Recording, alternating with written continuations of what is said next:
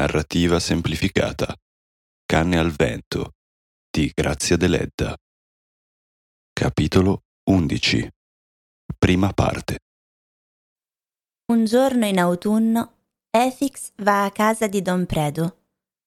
Ci sono solo le serve, una grassa e anziana che si dà le arie imponenti della sorella del rettore, l'altra giovane ed agile, anche se afflitta dalla febbre della malaria, ed egli deve attendere nella stanza al piano terra e guarda nel grande cortile le grate coperte di fichi verdi e neri, d'uva viola e di pomodori. In tutta la casa si respira pace e benessere. Efix pensa alla casa desolata delle sue povere padrone, a Noemi che vi si consuma dentro come un fiore al buio. Come sei dimagrito? gli dice la serva anziana che fila seduta vicino alla porta. Hai la febbre? Egli sospira, guardandosi le mani nere tremanti. Le tue padrone stanno bene? Non si vedono più neppure in chiesa. Neppure in chiesa vanno, dopo la disgrazia. E don Giacinto non torna? Non torna.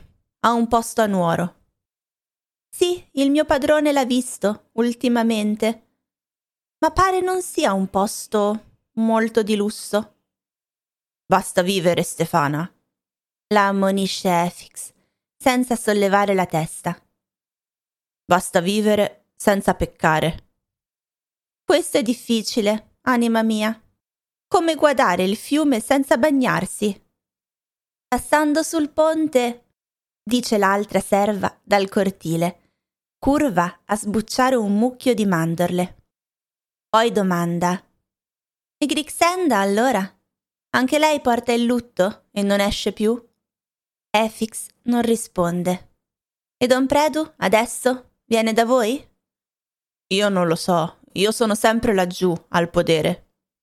Le donne ardono di curiosità, perché da qualche tempo il padrone manda regali alle cugine, e pur deridendole, non permette che altri ne parlino male in sua presenza. Ma Efix non è disposto alle confidenze. Don Predu l'ha mandato a chiamare ed egli è lì per attenderlo, non per chiacchierare. La febbre e la debolezza gli fanno ronzare le orecchie. Sente come il mormorare del fiume nella notte e voci lontane, e ha dentro la testa tutto un mondo suo, dove egli vive distaccato dal mondo reale. Non gli importa più nulla di Giacinto, né di Grixenda, e neppure quasi delle padrone. Tutto gli sembra lontano, sempre più lontano. Ma ecco Don Predu che rientra. È meno grasso di prima.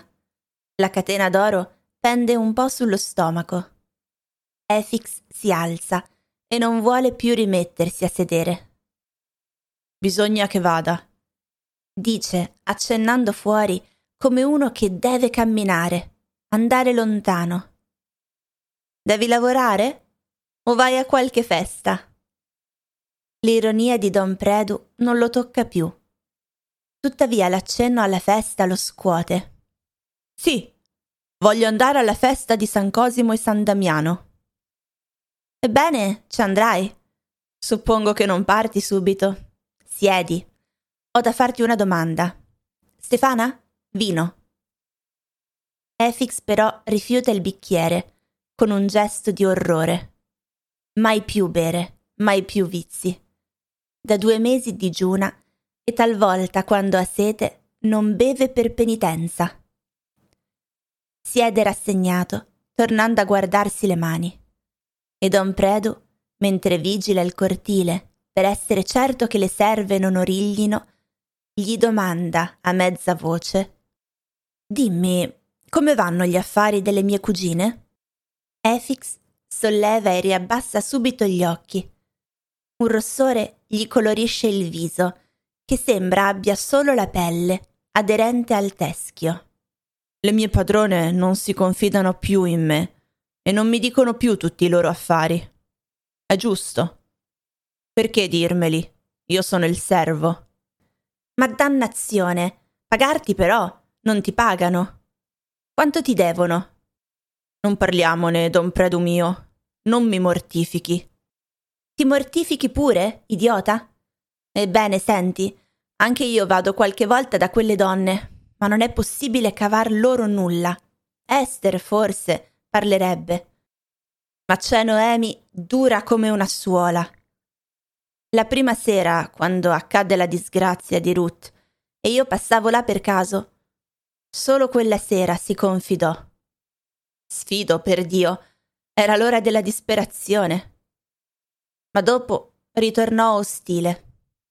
Quando vado là mi accoglie bene, ma di tanto in tanto mi guarda cupa, come se sia io la causa dei loro danni. E se Esther apre la bocca per parlare, Noemi la fissa in modo così terribile che le toglie la parola di bocca. Così fanno anche con me, dice Efix, proprio così. E prova quasi un senso di sollievo, perché il ricordo degli occhi di Noemi lo perseguita peggio del suo rimorso antico. Adesso ascoltami. Visto che da loro non si può ricavare niente, ho interrogato Kallina, ma anche lei tace. Sa fare i suoi affari, quella dannata. Finge di credere che Esther abbia veramente firmato la cambiale di Giacinto. So che tu ed Esther siete andati da lei per cercare di aggiustare le cose e che Kallina ha rinnovato per tre mesi la cambiale e ha preso ipoteca sul podere e sulla casa. Sia maledetta. Sì, va bene. Ma... E adesso? A ottobre? Come farete? Non lo so, non mi dicono nulla. So che Esther va in giro in cerca di soldi. Dovrà girare parecchio. Le cadranno gli ultimi denti e non avrà trovato nulla. So che sarebbe disposta anche a vendere, ma non a me. Efix si guarda le dita e tace. Ma Don Predu, irritato per questa indifferenza, gli batte le mani sulle ginocchia. Che pensi, eh? Dimmi. Ebbene, le dirò la verità. Io spero che Giacinto riesca a pagare. Allora Don Predu si riversa ridendo sulla sedia col petto gonfio, i denti scintillanti fra le labbra carnose. Efix lo guarda spaventato, con gli occhi pieni di un'angoscia da bestia ferita. Ma se quello muore di fame! L'ho visto l'altro giorno. Sembrava un pezzente, con le scarpe rotte. Ha venduto anche la bicicletta, non ti dico altro. No, dica. Ha rubato? Rubato? Sei pazzo? Adesso lo accusi anche quel fiorellino? Quell'angelo dipinto? Che cosa ruba?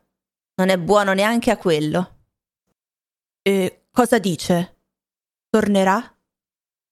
Se gli passa un'idea simile in mente, gli rompo le gambe, dice don Predu, oscurandosi in viso.